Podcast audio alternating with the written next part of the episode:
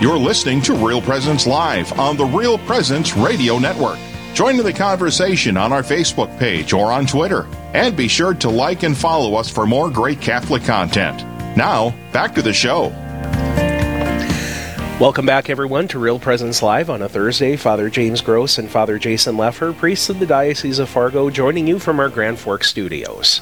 You know, Father Gross, we've got uh, Rob Holt with us here. We're going to be talking to him about this incredible book about views of Calvary and the gift of photography and all that. We, we, we were talking a little bit off air, just like, yeah. you know, photography is kind of a kind of a lost art in a certain way. Like our iPhones and all the medium that we have now, it just blasts by it. You don't really think of it much anymore. And I it got it triggered in me. I was thinking, my brother back in college. So we're talking about 1990. yeah, be, um, he was a senior in college and. Uh, anyway, he got huge into photography. This was he took a class on it and all that. And, and, do you remember, you know, way back in the day? Yeah. I mean, you, would take your pictures, you have a little, you get your roll of film, then you, you'd you know, you'd go have it developed. You have to pay a lot of money to get developed. You have to wait three weeks for it to come back from Kmart or wait wherever. you dropped off your film kind of thing. Well, I remember my brother. The hardest thing about it, he was really good. He still is to this day. He's good at artistic things and all that, but you didn't have enough money as a college student and he'd have he had all these rolls of film that he had taken they're just sitting there in a bowl this huge big glass fish bowl you know just waiting until you had like 15 yeah. bucks to go develop a roll of film or whatever. Mm-hmm, and so mm-hmm. I just remember that was kind of the whole thing, like this anticipation. Like, I think it was yes. like five years later he developed his last roll or whatever. And you're like, I wonder what's on this roll. You know, kind of. Yeah, you know, the proliferation of this art form is something that, uh, you know, young people nowadays, they have no idea what you're talking about if you say darkroom, for example. You know, that's a completely Or lost, how about your uh, story about the camera? Yeah, yeah. About 13 years ago, um, I was in one of my former parish assignments and we had a baccalaureate mass. And and uh, one of the parents was taking photos as the students and I were posing after mass, and uh, he he was a holdout. He still had his 35 millimeter camera, which worked great. You know, there was nothing wrong with it. Virtually everybody had gone over this, like 2009 or so, to the uh, digital camera format, and he was taking pictures, and he hit the last exposure on the roll, and so it immediately started to rewind, and so we heard this sound, and we just cracked up laughing because it had been already at that point so long since we had heard that, and I think it really hit home how that medium has changed. And nowadays, and if, if somebody actually did that, nobody, the kids, nobody would even know. Yes, what, yes, yeah. So. The proliferation of a changing art form, and so um, maybe uh, I, I don't know if Rob is all that interested in waxing nostalgic as we have in the last few moments here, but it's great to have you with us, Rob Holt. Welcome to Real Presence Live. Thank you very much. Thank you for having me. Yeah, so um, you you've been in the photography game for quite some time. Um, my understanding is that you had uh, been employed, uh, I think, uh, with uh, sports photography uh, for part of the time and sporting events as well. Um, yeah, my career's taken a lot of uh, twists and turns, but it started in 1986. Right after high school, I got a job um, at my best friend's brother's test lab. So he he had some construction going on, needed some extra hands, and that two month job turned into a twelve year stint at that first company. Wow! Um, and back then we were so busy um, testing products that needed photos for the reports that we ended up uh, building our own darkroom at the test at the test facility.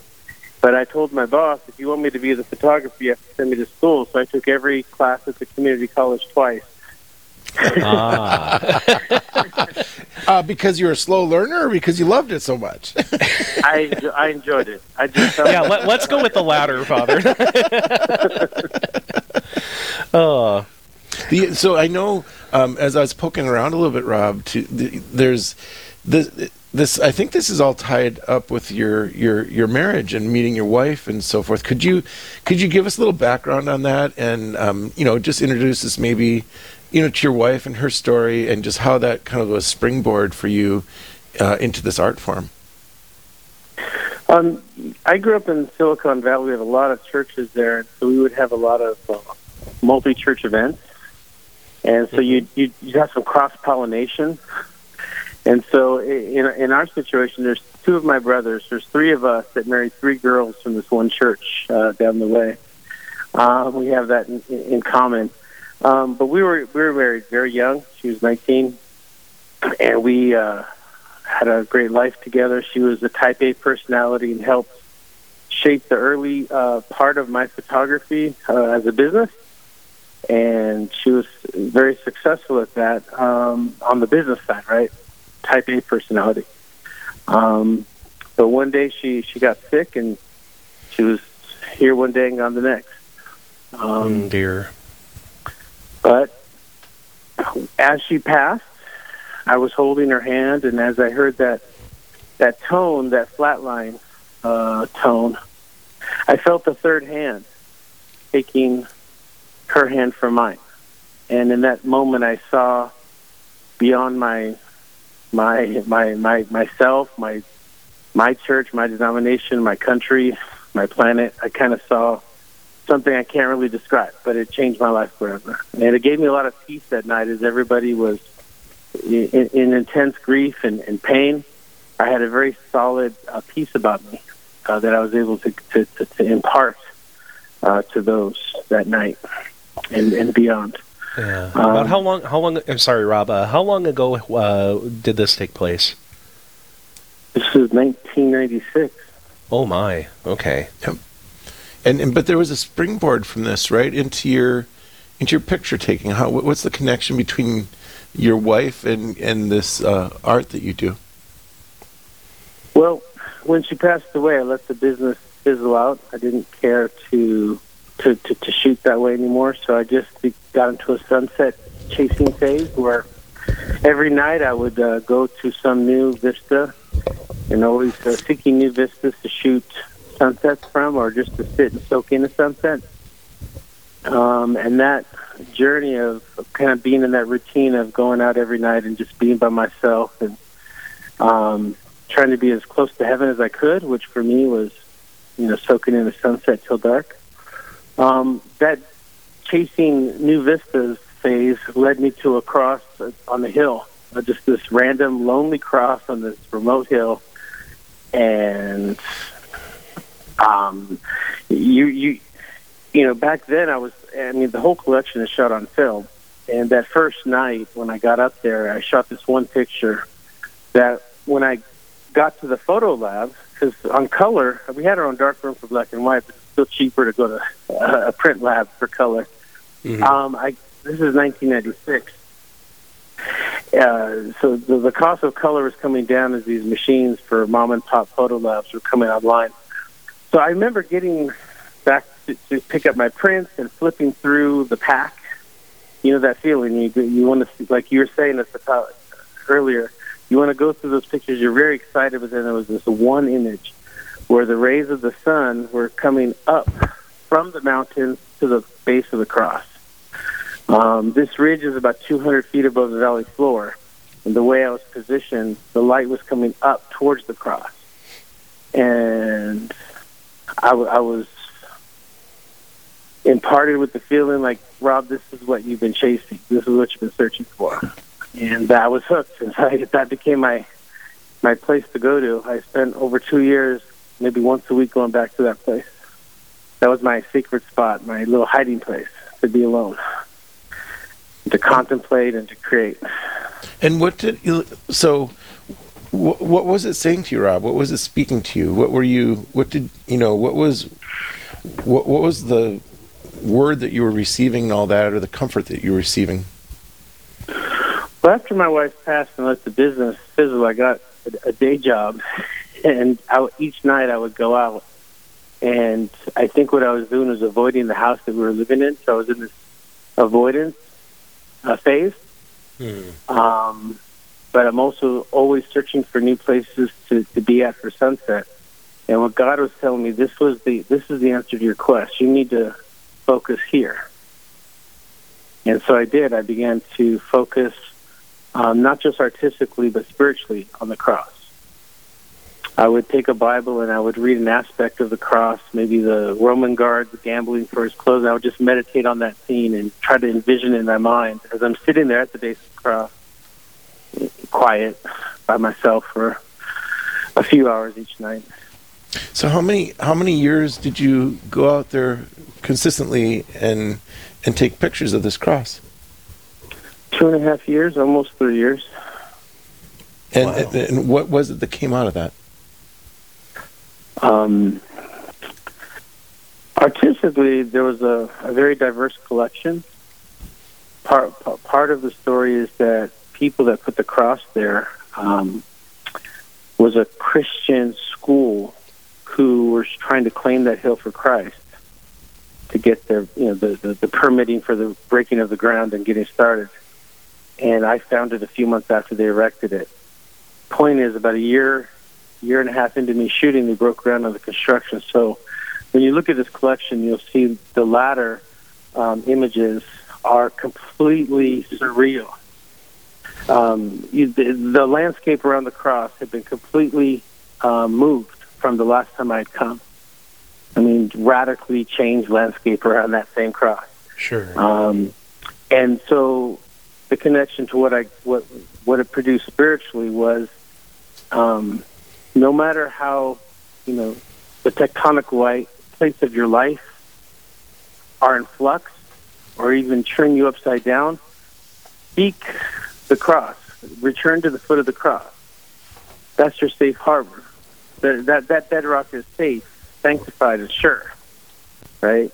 It it it never moves. No matter how the land around your feet move, the cross and the purpose and the promise and the message of the cross never never changes, never moves. Very good.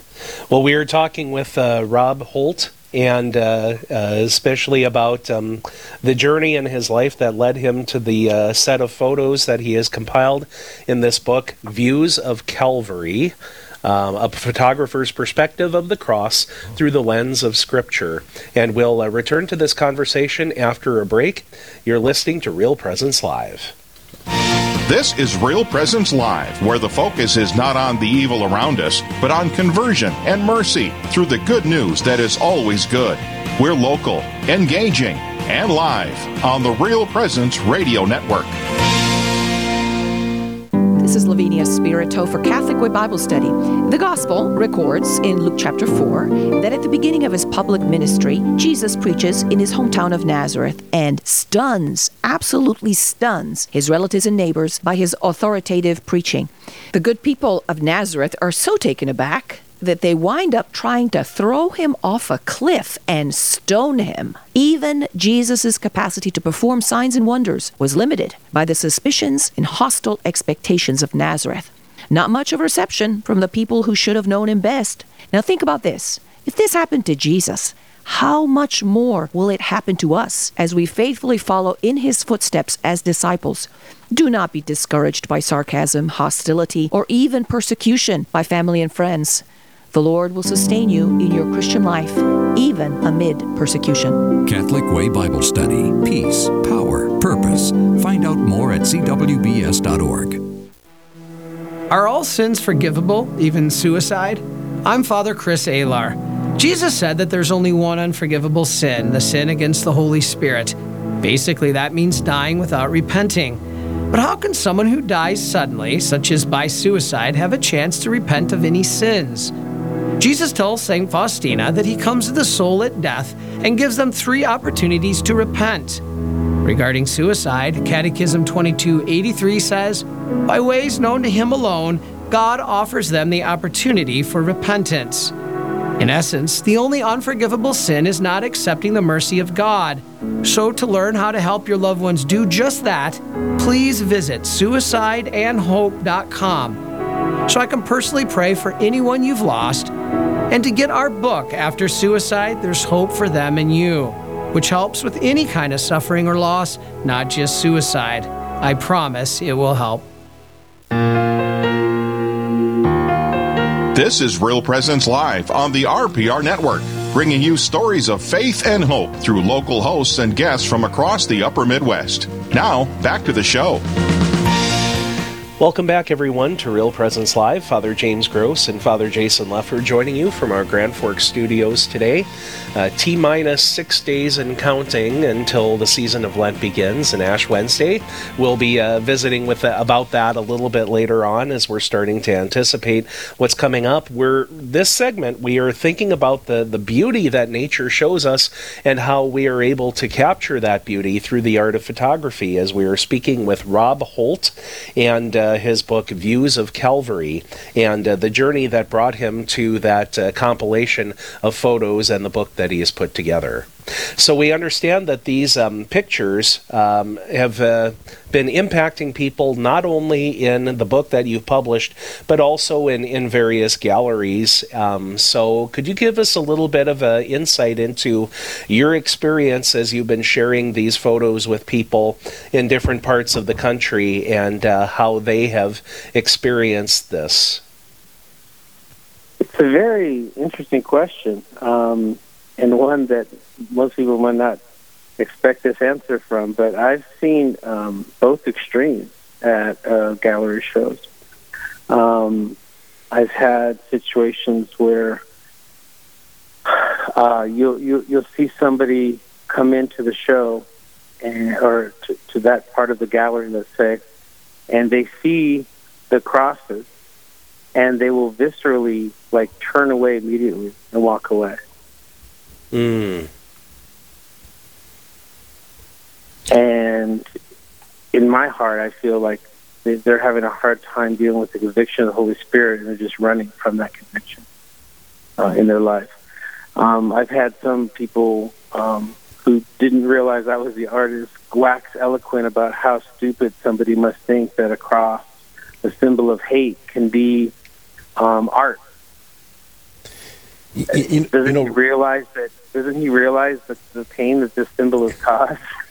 You know, Rob, what you're Sure. what sure. you're making me think of right now is the, uh, you know, we just came past it was February second, which was the feast of the presentation of the Christ Child in the temple, and and the the prophet uh, Simeon picks up the Christ Child and holds him up, and he and he says um, this, you know, basically what he says is that this this child will become a sign which uh, will destined for the rise and fall of many. Right, and- yeah. w- where every will it will be a sign which people will speak against, and it will expose the hearts of everyone. Some of those, when they look at the sign, meaning the his body on the cross, Mm-hmm. will be cast down, and others will be raised up. But I, I, I think you, you know what you're describing to us there, and the effect that your art's having is it, it brings conviction. So it either it exposes our hearts, like we can't you can't not have a reaction to the cross, right? You're it's it's either going to cause you to see love, or it's going to cause you to see hate, and I, I think that's what you're. You, and apparently, you've you've seen that in your your gallery showings. Well, the one that had the the big the biggest contrast was while the this one group was going on and on about how how stupid I was, even though they didn't realize I was the one listening. Right? They didn't they didn't Mhm. connect to me. But uh, uh, this other gentleman walks in who is a friend of mine from that test in, in, industry, and uh, he walks in to the hallway where the crosses are, and he gets to about the third one, and he, he puts his head in his hands while still standing. But he's, his head is in his hands, and he's sobbing. And that's when I realized it doesn't matter what anybody says. That's art. In in CCC twenty five oh two, to me that's sacred art. If I can, if I can um, bring someone to, to tears. When I've had craft fairs, I've had the same reaction where people don't want to even look at the crosses, and I've had at least one person per craft fair come in my booth and cry. Something hits them. Um, when I was first putting the collection the, for the gallery show together, at, at the day job that I had back then, there was this accountant whose pa- father was a pastor, but she's an atheist. She's just like anti-church. But to, because I'm her friend, she came to my first show, and she started crying not from the images, but for the the name. Something about the name of one of the images uh, made her cry. So um, each cross has a name, like the burning, the separation, the power, the declaration, the refinement. Um, Okay. Can, can you some- describe for our listeners, Rob, how how is the book set up? Because I know there's there's an image and then there's there's a meditation. So how walk us through a little bit about the the format for the book and why people might be interested in in having this as part of their collection. Yeah. So um, each chapter, there's 31 chapters. Um, each chapter starts off with an image, and the name of that image sets the tone for that chapter. So for the image of the declaration, chapter 8, that's, that's the name of the, the, the chapter. And it starts off with a scripture declare his glory among the nations, his wonders among all people, Psalm 96 3. And then the whole devotion is talking about the cross and Jesus through through the through the, the frequency of that prism of the word, the declaration. So I, I or it's about the power or it's about a breakthrough, right? So I talk in the chapter of the breakthrough about maybe the breakthrough that you're looking for in your life isn't financial or physical, but what if the breakthrough you're you're seeking is really inside of you? And, wow, okay. and so each each chapter kind of gives you a different perspective on uh, on different terms, and so you have it, it could be the dispensation, right? And so at the end of each devotion, there is then a excerpt from a saint, right? A quote from a saint, or an excerpt from an old hymn that kind of ties in with the the name of that chapter. So there's like four components to it, each mm-hmm. chapter. What I'm wondering here is, as you're describing the example of that, that one chapter, and you think about this work as a whole that you put together, how has it uh, impacted your own relationship with Christ and, and your prayer life? Well, that's a, a great question, and it kind of t- turns us into how I've been re- repotted in Catholic soil. Um, so my current wife, when I met her, it didn't matter to me that she was Catholic. I just was in love with her, and I felt mm-hmm. called to, to to, to to make her my wife. And we have two beautiful girls right now. Um, but that process of being a a, a, a, a father of kids at a Catholic school, it kind of it, it led me to become a knight and to go to RCIA and it was at RCIA. Okay.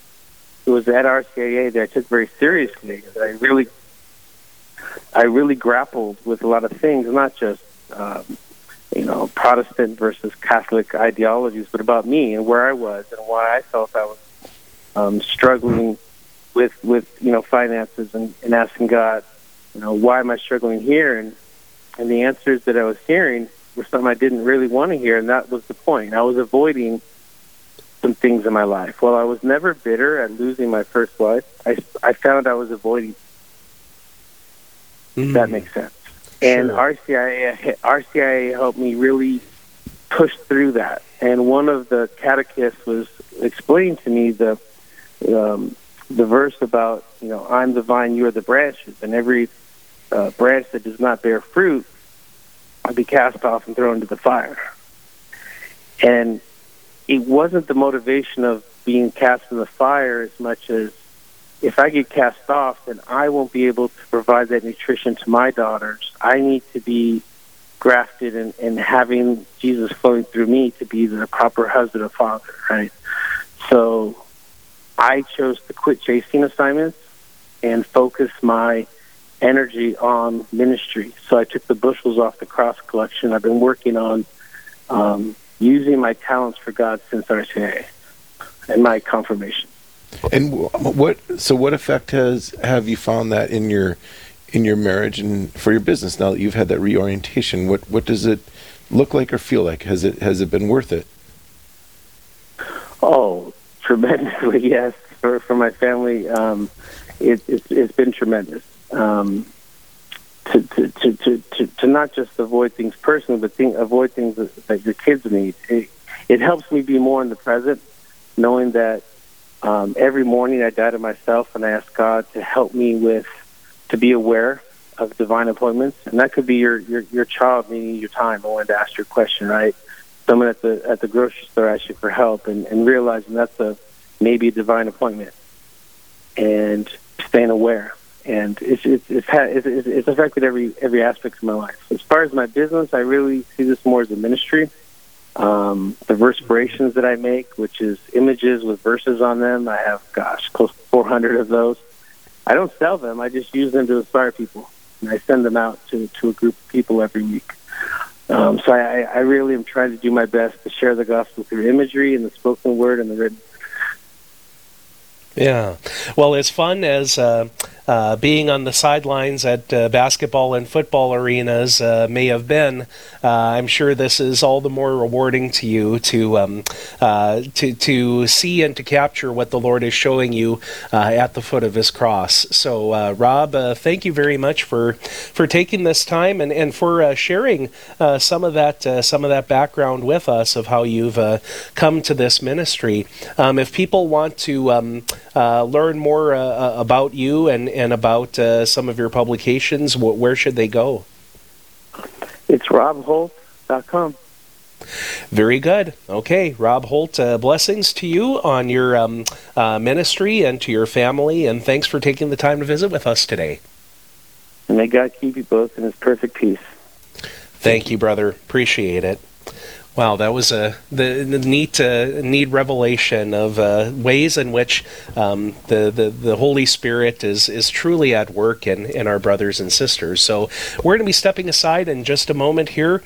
When you think of uh, bioethics. Uh, it may seem like um, uh, a murky sort of subject, but it's diving into the heart of a lot of big decisions that we have to make in in, in our lives. So um, we're going to have a great conversation coming up at the beginning of the next hour with one of the leading, I would say, bioethics scholars um, in the church in the United States, Father Tad, Father Tad Pacholczyk, and um, I think I'm pretty close in the pronunciation of his last name. It's about as uh, ethnic as so many of the names in this part of our uh, listening area.